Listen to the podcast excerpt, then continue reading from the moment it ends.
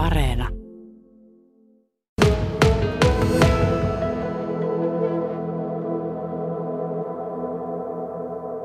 Kyllä se pääajatus on se, että, että myös nykypolvessa me muistettaisiin se, miten sotasukupolvi, eli meidän isoisämme ja meidän isämme, mitä he joutuivat sota-aikana kokemaan. Tämä on se, se motiivi, motiivi, että rupesin kasaamaan.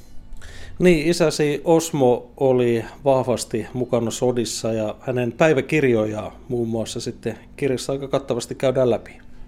Joo, ju, juuri näin, että kun isä kuusi vuotta sitten poistui keskuudestamme, niin, niin vaikka tiesin hyvin, että hän, hän tuota, oli kirjoitellut sodasta, niin sitten tutustuin perusteellisesti rauhassa siihen dokumentaatioon, mitä hän oli tehnyt, niin silloin oikeastaan hämmästyin, miten laaja ja monipuolinen se oli. Että jos, jos tässä pikkusen kertoo, niin isähän joutui komennettuna vänrikkinä ensin talvisotaan, Kuhmon taisteluihin ja sitten puolitoista vuotta myöhemmin taas komennettuna niin, niin Vänrikkinän joukkuejohtajana jatkosotaan Rukajärven suunnalle. Ja, ja talvisodan hän dokumentoi sillä tavalla, että sen sodan puolitoista ensimmäistä kuukautta, siis Kuhmon lammasperän suunnalla, niin hän, hän heti sodan jälkeen kirjoitti tämmöiseen mustakantiseen vihkoonsa semmoisen nuoren 22-vuotiaan, sanotaan nuorukaisen kokemukset, miltä se tuntui. Ja sitten, mutta 50 vuotta myöhemmin sitten Kuhmossa, Kuhmon talvisota toimikunta vuonna 90 niin organisoi isoja haastatteluja Kuhmon veteraaneille, siellä taistelleille veteraaneille ja myös Lotille. Ja tuota, tässä yhteydessä isä oli yksi, jota haastateltiin ja useita tunteja häntä haastateltiin. Ja ne alku, alkuperäisnauhat löytyy nyt Kuhmon talvisotamuseosta ja nyt tähän kirjaan niin talvisodan se kantava tuota, aineisto on juuri nämä niistä nauhoituksista sanatarkasti, niin sanotusti litteroidut, eli tekstiksi puretut isän, isän puhu, puhuneet kertomukset on, on siellä. Jatkosodan dokumentaatio on vieläkin laajempi ja perusteellisempi. Siellä se ei ollut niin hektinen ja kesti tietysti kauemmin tämä jatkosota, niin isä ehti pitää siellä henkilökohtaista omaa päiväkirjaa, jota hän siellä korsuissa ja, ja tuota teltoissa kirjoitteli. Hän, hän niin ihan päivittäin ensimmäisen sotavuoden ajan kirjoitti päiväkirjaa. Mutta sen dokumentaatiota jatkosodasta vielä täydentää tietysti oleellisesti ja tämän kirjan kannalta tärkeästi valokuvat. Kun isällä oli sitten joukko-osastonsa luvalla oma hyvä kinofilmi kamera mukana, ja, ja tuota, hän, hän tuota, otti ahkerasti kuvia, isän itse ottavia kuvia tässä on, on varmaan vaja, vaja parisataa ja muita kaikkiaan kuvia on kaksi ja puoli sataa. Hyvin paljon kaikkea löytyy ja tässä edessäni itse asiassa kun on, on kirja, niin on isäsi kuva, Osmon kuva Rukajärveltä ja varsin totinen, totinen on kuva tietysti teeman mukaisesti. Ollaan siellä. Kirjassa on paljon koskettavia tarinoita, mitkä menee, sanoisin, että jonkun verran jopa ihon alle meille, jotka ei sota olla koettu. Ää, tuleeko sinulle mieleen, mikä siellä on ehkä sellainen, mikä sinulle henkilökohtaisesti on, on sitten sellainen koskettavin? No siellä on, niin kuin sanoit, niin siellä on montakin tällaista. Ehkä, ehkä niin kuin yksi, yksi tällainen on, on talvisodan viimeisen vuorokauden kestänyt taistelu, jossa nämä, nämä suomalaiset porukat pannaan hyökkäämään. Sen jälkeen, kun isänkin porukka on, se on seitsemän viikkoa ollut kiinni näissä Saunajärven Luelahden mottitaisteluissa ja kärsinyt jo, isoja tappioita, niin se vielä pannaan hyökkäämään tämmöistä mm, erittäin lujasti kenttälinnotettua, siis varustautunutta, maan alle kaivautunutta mm, vihollista vastaan. Ja siellä on, ja se, se on, on niin hirmuinen puolustus vastassa, e, jonka, joka muun muassa siitä johtuu, että siinä motissa on se venäläisen divisioonan komentaja, Eversti Gusevski ja, ja hänen esikuntansa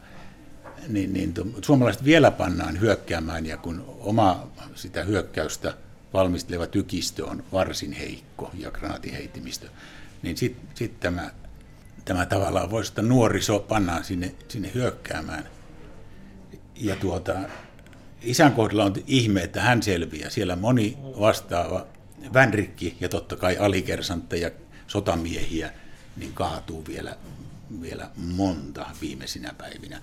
Kun, no joo, tämä on ehkä, ehkä niin kuin semmoinen kouriin tuntuva, jäljestäpäin tuntuu, että, että oliko sitten enää tarpeen yrittää.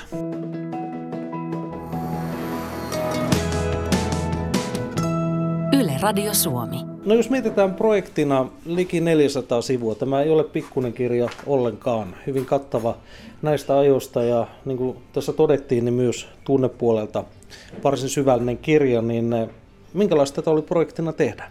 No joo, tuota, ei ollut itseäni ollenkaan vaikea motivoida tähän. Olin pitänyt joitakin esityksiä tämän isän dokumenttiaineistojen ja valokuvien perusteella, ja siinä yhteydessä ajattelin, että kyllä nämä pitäisi saada semmoiseen muotoon, joka, joka tuota, säilyy, ettei mihinkään digitaaliseen pilvipalveluun, vaan kirjaksi.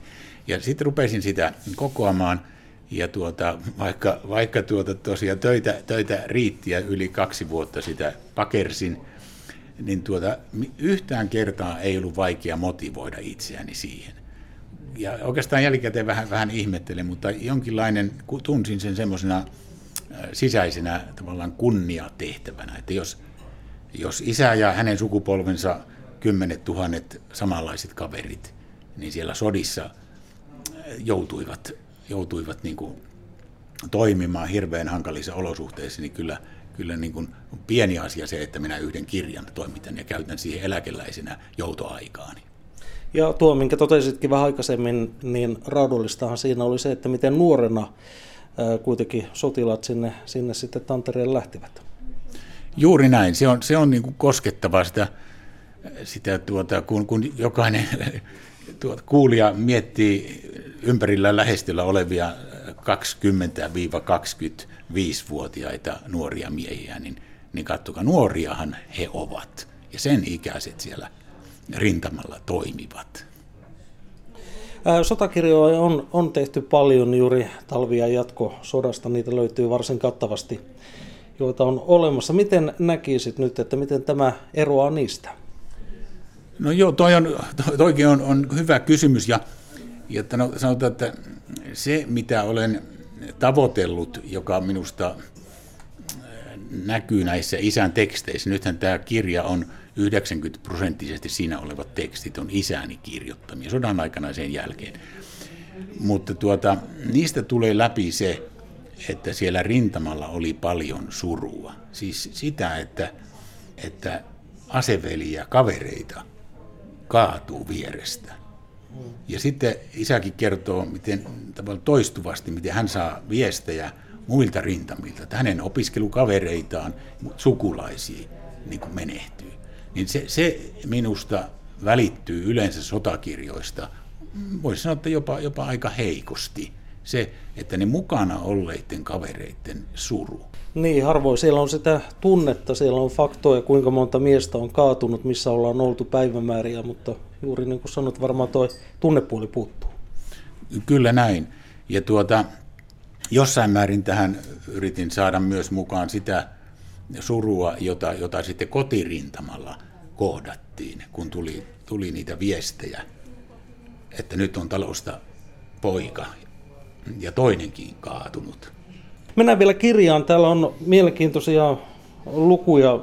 Suosittelen lukemaan koko kirjan, koska siellä on, on sitä tunnetta, mutta myöskin mielenkiintoisia niin kuin siinä hetkessä olevia tehtäviä. Muun muassa häirintätehtävä luku täältä löytyy eli mitä siellä sitten Tantereella tehdään, niin varmasti aika kattavasti tässä pystyy näkemään kokonaiskuvaa, että minkälaista se sotatilanne on. No kyllä, se, se, tämäkin asia, niin kuin tämä varsinainen kaikki teksti, niin se on niin kuin muuttamattomana siinä muodossa, kun isä on ne kirjoittanut. Mä en lähtenyt sorkkimaan lauserakenteita tai, tai, tai toimittamaan sitä itse tekstiä uudesta ollenkaan. Toimittaminen tarkoittaa sitä, että miten kuvat sijoitellaan. Onko tässä vaiheessa tullut palautetta? No kyllä palautetta on tullut ja, ja tuota, rehellisesti voi sanoa, että se on ollut, ollut tuota varsin, varsin niin kuin positiivista. että olen, olen jopa vähän jostakin kommentista vähän punastunut, että ei kai tämä näin ole. Mutta, mutta tuota, edelleen korostan, että, että sen teoksen arvo on siinä autenttisessa teksteissä, jota isä kirjoitti sodan aikana, mitä hän kirjoitti sodan jälkeen, mitä hän piirsi karttoja. Siellä on 30 tämmöistä karttapiirrosta, jotka on värillisiä, jotka isä on päiväkirjoihinsa tai näihin sodan jälkeisiin esitelmiinsä piirtänyt. Että se, se teoksen arvo on näissä.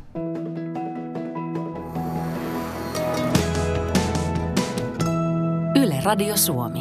Niin, uusimmassa teoksessa on tietysti yksi mielenkiintoinen asia myös se, että henkilöhakemisto on, on varsin laaja. Ja jos kainuulaisista ajatellaan, niin siellä on paljon kainuulaisia. Juuri näin. Tein tähän 450 hengen henkilöhakemiston ja siinä kokosin siihen ne isän, ne, ne henkilöt, joita isä mainitsee näissä, näissä tuota kirjoituksissaan tässä kirjassa. Siis nämä henkilöt esiintyy jossakin, jollakin tavalla tässä kirjassa. Tässä ei ole tätä omaa sukupolvea, niin vaan niitä käytännössä, käytännössä jo menehtyneitä ihmisiä tässä, mutta moni kainuulainen löytää täältä, todeta, jotkut teistä kuulijoista löytävät täältä varmaan sukulaisiaan.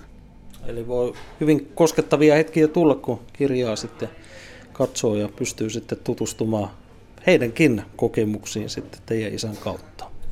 Juuri näin. Tätä ehkä lopuksi korostan vielä, että eihän se isäni tuota, rooli sodassa ollut sen kummempi kuin tuhansien tai kymmenien tuhansien muiden samanlaisten. Poikkeuksellista on vaan, että hän, hän tuota, tuli dokumentoineeksi ne kokemuksensa sekä sodan aikana että sen jälkeen.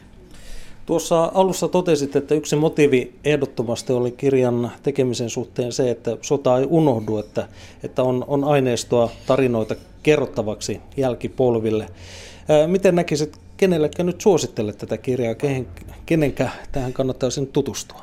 Tiedän, että itseni kaltaisille, jotka on harrastanut tätä Suomen sotien historiaa, heille ei tarvitse tätä suositella, he, he tarttuvat varmaan muutenkin. Mutta suosittelisin, että ne sukupolvet, jotka ovat sitten joiden isoisät olivat sodassa, tai isoisien isät jopa, niin, niin heille todennäköisesti tämä saattaisi avata semmoisen kokemus, mukana olleen kokeneen eh, tuota, näkökulman ja tunnelmat, että heille suosittelen, että, jotka normaalisti vierastavat sotakirjaa, niin toivon, että tämä, tämä näyttäisi, että ei se mitään hurraa hei hommaa ole ollut. Ihan viimeinen kysymys, kun kuitenkin varsin pitkä projekti oli kyseessä, kun, kun tätä teit. Kuinka pitkään muuten meni ylipäätään aikaa, aikaa tänne niin no. siitä ideasta ihan loppusuoralle? No ideasta varmaan meni, meni niin kuin seitsemän, kahdeksan vuotta, mutta varsinaista aktiivista tekoa ehkä kaksi ja puoli vuotta. Nyt on, on valmis. Ää, paljon tarinoita tosiaan kirja pitää sisällään. Tuossa vähän kerroit, että, että mikä oli koskettavia, mutta oliko ylipäätään sellaisia rankkoja rankkoja tarinoita, kun ajatellaan, että kuitenkin isän kautta nämä tarinat suurimmaksi osaksi on peilautunut, että, että alkoi sitten myöhemmin miettiä, että, on se ollut rajua aikaa. No ehkä tuo talvisota esimerkki, talvisodan kaksi viimeistä päivää on semmoinen fyysisesti ja tietysti niin kuin kuoleman pelon kannalta niin ehdottomasti rankin. Henkisen paineen kannalta taas jatkosodan asemasotan vaiheessa ollut tämmöinen niin joen kenttävartion taistelu syksyllä 1943 siellä Rukarvin suunnalla, niin on semmoinen eh, isä, isälle hyvin vaikuttava taistelu ollut, koska hän joutui siinä johtamaan suomalaista pataljoonaa, koska, koska siinä tapahtui niin kuin joissakin muissakin Suomen eh, eri rintamien sotissa tapahtui, että kun ylempi päällikkö oli humalassa, niin joku alempi joutui ottamaan vastuun. Ja, ja tämmöinen sattui isänkin kohdalle, että hän otti vastuun kahdeksan tuntia kestäneessä suuressa taistelussa, jossa tuhannen venäläisen vahvuinen porukka hyökkäsi tämmöistä joen kenttävartiota vastaan, jossa oli 27 suomalaista. Isä ei ollut siellä taistelussa, hän oli 7 kilometrin päässä pataljonan esikunnassa ja puhelimella johti sitä tapahtumaa, koko, koko siis suomalaisen pataljon, jossa oli lähes, lähes tuhat miestä, niin sen toimintaa, kun, kun esimies oli tuota, pois pelistä, isä kyllä suhtautui tähän, että hän ei halunnut itse kertoa eläin aikanaan tästä tapahtumasta, koska, koska hän piti, että tämä oli sen pataljoonan komentajan kannalta tosi huono tuuri. Isä piti tätä pataljonan komentajan erinomaisena johtajana, joka tuota, sattui vaan tällä kertaa nyt sitten olemaan poissa pelistä.